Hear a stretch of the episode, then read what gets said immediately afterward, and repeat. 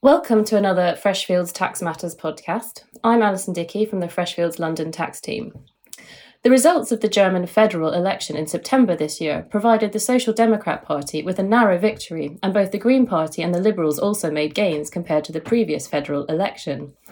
This resulted in the possibility of a so called traffic light coalition in reference to their customary political party colours. In our previous podcast, recorded shortly after the election result, we discussed what this composition of German coalition government could mean for both global tax policy and the domestic German tax landscape. Since that time, the formal coalition negotiations between these three parties have not only taken place, but also successfully concluded, with the signing of a coalition agreement.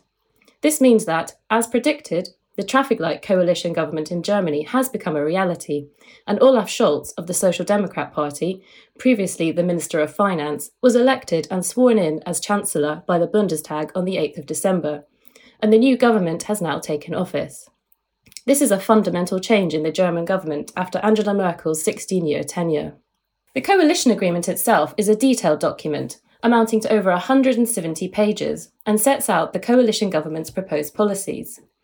While headlines on the agreement have focused on the noteworthy green policy ambitions of the coalition, the agreement also includes, although somewhat briefly, a number of key tax policy measures. Joining me again to discuss these measures are my colleagues from Germany, David Ismer, who is the head of public affairs at Freshfields, and also our tax experts, David Beutel, Philipp Redeker, and Georg Roderburg. Welcome all, and thank you for joining me again to discuss the tax implications of the Traffic Light Coalition Agreement, including whether the predictions we made on our previous podcast were correct. My first question is to David Ismer. Now we have our hands on the coalition agreement, what are your initial thoughts on the agreement, and in particular, the provisions relating to the Traffic Light Coalition's tax policy agenda? Thank you, Alison. Well, as you just said, the new government is in place, and Christian Lindner from the Liberal Party has been appointed as new Minister of Finance. So, if we look at the coalition treaty, the first thing you notice is that the tax part is very short. Of the more than 170 pages, just one and a half pages at the very end of the contract deal with tax policy in the narrower sense. Perhaps the most important thing is what is not written in the contract. No increase in corporate tax, no increase in income tax, no new wealth tax, and also no tightening of inheritance tax.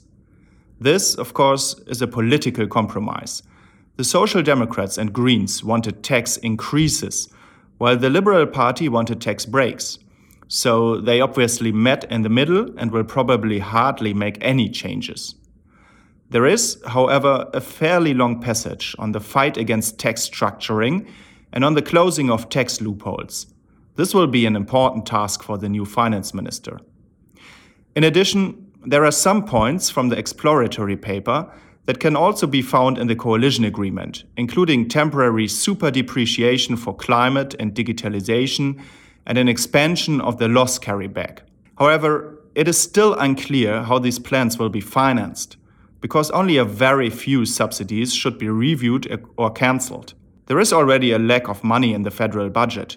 The finance minister has just had to initiate a supplementary budget of over 60 billion euros. So it seems that many important decisions have yet to be made. Thanks, David. That's a helpful overview of the position.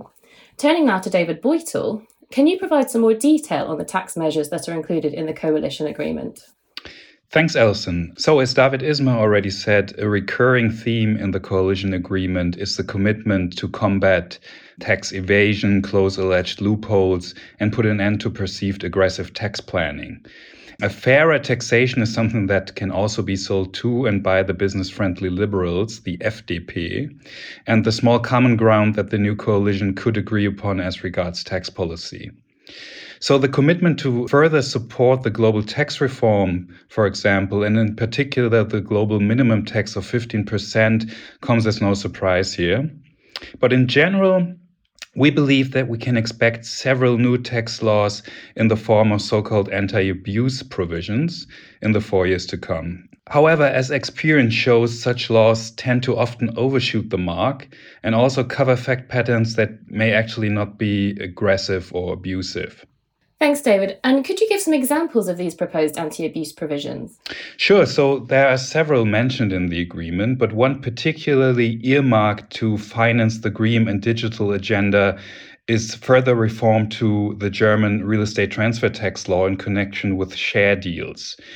Real estate transfer tax, or RET as we call it, seems to be a never ending story of reform. It's actually a substantial tax at rates of 3.5 to 6.5% of the fair market value of the German property rights in question. And we've already had a widely criticized reform of RET earlier this year, which, in the view of many, did not properly address the issue because any operational business that owns German real estate falls within the scope of the rules. So, limiting RET to share deals in genuine real estate companies, so similar to the rules in the Netherlands, may actually make sense because buying a piece of real estate directly and buying a corporate group via share deal that only happens to own its business premises in its own right is something different. So maybe the liberals can be brought on board for a more focused reform, but given that this measure is foremost supposed to generate additional revenue, this may become difficult. Therefore, another reform to the RET rules may result in additional tax burdens for M&A transactions into Germany, where this is not really justified by the alleged goal of closing loopholes.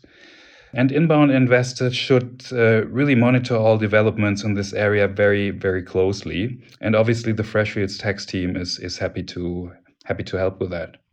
Thanks, David. That's interesting. And turning now to Philipp, could you explain whether the coalition agreement includes any other changes that could make inbound investments into Germany more difficult? Thanks, Alison. Yes, it does. In the last podcast, I mentioned that the three parties are committed to supporting green infrastructure and making investments in this area more attractive. And the coalition agreement does indeed set out the intention to grant special super depreciation allowances for expenditure incurred in the first year on investments in green infrastructure, but also in anything supporting digitalization.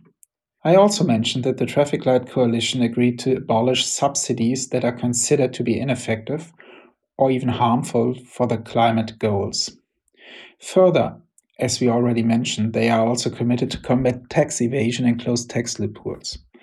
The coalition agreement sheds a bit more light on what is meant by that. As part of their ambition to fight base erosion and profit shifting, the coalition intends to expand withholding taxes on outbound cash flows and to introduce what they call an interest ceiling. The agreement remains silent on the details. As regards the expansion of withholding taxes, it is rumored that it, this is intended to target payments that are not taxable in the hands of the final recipient. An area where this could lead to substantial changes are outbound interest payments, as these are currently generally not subject to a German withholding tax. On the interest ceiling, it is also still quite unclear what it will entail. Interest payments exceeding arm's length amounts are already not deductible under general rules. Furthermore, Germany has an interest barrier rule that simplified excludes any interest deduction exceeding 30% of tax EBITDA. Again, some sources close to the government suggest that this could mean the revival of previous proposals that limited the deduction of interest to the extent such interest is caused by financing needs unrelated to the proper business of the enterprise, e.g., by dividend distributions. This is still highly speculative. Both these measures, the expansion of withholding taxes and the interest ceiling rule, are areas to closely watch in the coming month when the new government will pick this up in concrete legislative proposals. Changing tax slightly and turning now to Georg, does the coalition agreement include any potentially helpful measures for taxpayers, both individuals and corporates? In the last podcast, I mentioned that the three parties are committed to supporting green infrastructure and making investments in this area more attractive. And the coalition agreement does indeed set out the intention to grant special super depreciation allowances for expenditure incurred in the first year on investments in green infrastructure, but also in anything supporting digitalization. I also mentioned that the Traffic Light Coalition agreed to abolish subsidies that are considered to be ineffective or even harmful for the climate goals. Further, as we already mentioned, they are also committed to combat tax evasion and close tax loopholes.